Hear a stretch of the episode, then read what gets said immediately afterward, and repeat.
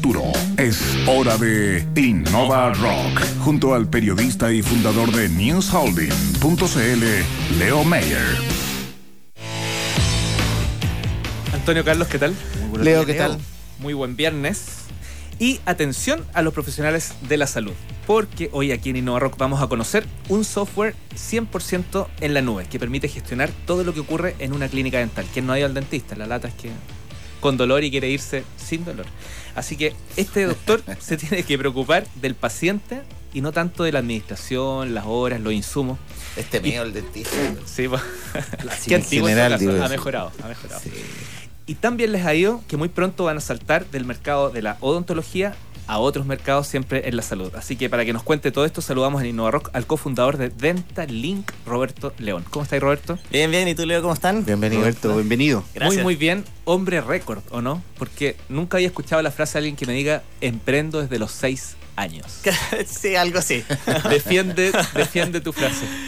Bien, bueno, en general yo te diría que siempre tuve mentalidad emprendedor, nunca me imaginé haciendo otra cosa. De hecho, cuando partí de chico me vendía dulces cuando era chiquitito, después también dibujaba cómics y le vendía a mis tías los cómics. Después, cuando estaba en el colegio, también hacía regalos para los que se están, como graduando del colegio, eso es que se les venden a los papás, básicamente. Y siempre nací con ese espíritu hasta que después salí de la U y también decidí emprender.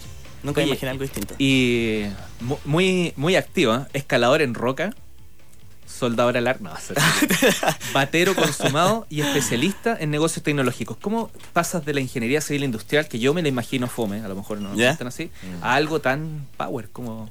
Mira, para ser honesto, la verdad siempre me he llevado muy bien con las matemáticas, siempre me han gustado mucho, y la música es una de mis pasiones absolutas desde que soy chico. O sea, toco batería como desde los 14, guitarra también, bajo no tanto, voz, digamos que no es mi fuerte, pero le pongo el empeño. Y siempre quise ser emprendedor, entonces al final estudié ingeniería civil industrial porque encontré que era la carrera que me entregaba mejores herramientas para poder hacerlo. Pero en verdad estuve pensando incluso ser baterista en algún punto. Pero al final dije, voy a estudiar ingeniería, puedo tener un emprendimiento y algún día puedo dedicarme a lo que quiera, hacer mucha música también y emprender, que me apasiona. ¿El 2000 demasiado. Partiste con Dentalink el 2000? Fue a principios del 2010, finales del 2009, principios del 2010. ¿Qué es? Dentalink es un software 100% web, muy bien como dijiste, para la administración de clínicas dentales de cualquier tamaño y tipo. Así de conciso. ¿Cuál es el dominio, Roberto, para que la gente que nos escucha pueda...? Dentalink.cl. Perfecto. ¿Y esta oportunidad? Sí, es un poco raro. Es que, como decían, efectivamente uno le tiene un poco de nervio a los dentistas tallones. No es algo que disfrute mucho. Llegaste un día donde el dentista... Claro, visito dentistas todos los días, pero... No, la verdad, en ese tiempo un amigo de la universidad, su papá tenía una clínica dental y como siempre quisimos ser emprendedores, para nosotros no era tan relevante el qué. Fue un poco al revés. Hay emprendedores que parten desde el qué, nosotros partimos en que queríamos ser emprendedores. Entonces, el mismo día que terminé la U, arrendé una oficina ese mismo día con platas que había juntado haciendo clases y empezamos a mirar el techo pensando... ¿Qué vamos a hacer? Eso con Daniel y Guillermo, que eran mis socios en ese momento. Y el papá de un amigo en la U tenía una clínica dental. Y dijimos, oye, ¿podemos ir a mirar a ver qué pasa dentro de esa clínica? Sí. Y ahí nos dimos cuenta que había una falencia. Nos dimos cuenta también que el mundo SaaS, el software como servicio, estaba empezando a impactar mucho en Estados Unidos y Europa. Y dijimos, ¿sabes qué? Quizás eventualmente en el futuro esto va a ser también una realidad para Latinoamérica. Y ¿cuál era ese quiebre que ustedes vieron en la clínica de...? Nos dimos cuenta que las soluciones que habían, efectivamente habían software, muy de la onda software instalado o que manejaban Excel o papel y lápiz, lo cual el 50% de los dentistas lo sigue haciendo, esa es la realidad. Mira. Pero nos dimos cuenta que también era muy clínico el enfoque. Y dijimos, puta, si la clínica dental también puede ser un negocio, o sea, ¿por qué el odontólogo tiene que enfocarse solamente en ser bueno clínico? Si de repente también puede generar lucas y que le vaya bien con lo que hace. Pero para eso necesita herramientas y cosas que nosotros teníamos, que era todo el tema de gestión. Entonces, ¿cómo acercar la gestión en forma sencilla a un odontólogo? Y ese fue nuestro objetivo. Y que él se pudiera preocupar de sus pacientes y nosotros del resto, básicamente. ¿Y fue muy difícil romper? O sea, cuando le haces la propuesta al mercado... Este mercado, ¿cómo te recibió? Sí, eso fue bien particular. Para ser honesto, muy difícil porque al principio nadie entendía lo que uno hablaba, que era algo que funcionaba en internet, pero me iba a cobrar mensualmente por esto, no algo que se instala, entonces no entendía muy bien y te vas a tener que pagar de por vida por esta cuestión. Entonces nadie entendía mucho el valor en vez de comprar un software instalado. Pero lo bueno es que las mismas aplicaciones, si uno piensa en Netflix, Spotify, todas van ablandando un poco el camino para las futuras generaciones. Hoy día, de hecho, en Chile es muy trivial hablar de un software que funciona en la nube, es algo natural. Pero si uno va a otros países que están más atrasados en términos tecnológicos, por ejemplo, Perú, Bolivia, Colombia, incluso México, te das cuenta que a pesar de que tengan lo mismo que nosotros, está muy atrás. Y para ellos también, cuando me ha tocado ir para allá, estar en Chile el 2011 tratando. O sea, tú dices que es una cosa cultural también. Sí, cultural en términos tecnológicos, de el uso que no le dan, porque tienen el mismo iPhone básicamente, pero el uso que le dan al iPhone es absolutamente distinto. Qué interesante, ¿eh? Alfabetismo digital. Sí. Comentaste que estabas en otros países. Sí, justamente, claro, nosotros partimos en 2010, ¿cierto?, aquí en Chile, pero hoy día vendemos en 19 países, pero en forma remota la mayoría de ellos, y tenemos oficinas físicas con representante y con equipo comercial, que habla de Chile, en México, en Perú y Colombia, que son los 4 países donde estamos tratando de poner la cuña más fuerte, digamos así, y después más probable nos vamos a ir a otros países, pero nuestro objetivo hoy día es LATAM.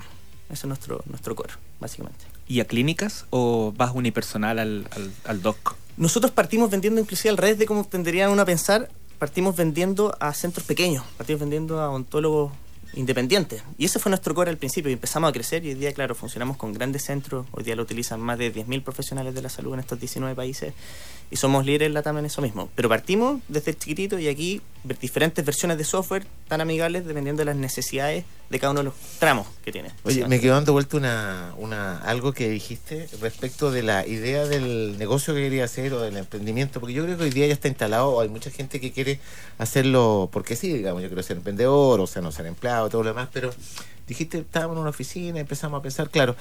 Mi pregunta es la siguiente, ¿cómo se llega a esa definición de ya, este es el negocio? Esto es lo que quiero hacer. No sé si me explico. Sí, perfecto. Yo te podría dar las dos versiones. Una de la experiencia que ya tengo bastante más tiempo, yo te diría que uno siempre debería mirar primero la industria. Preguntar si es que la industria hay, si es que uno quiere algo que sea lucrativo, primero mirar si la industria tiene dinero. Segundo, ver si hay un problema que valga la pena resolver. Tercero, que no esté resuelto o que esté mal resuelto, básicamente. Bien. Pero para ser súper honesto, cuando uno parte, cuando no tenía tanta experiencia, hay mucho factor suerte. O sea, nos tiramos a la piscina con algo, podría haberme equivocado, ¿no? O sea, nunca hicimos un estudio tan profundo.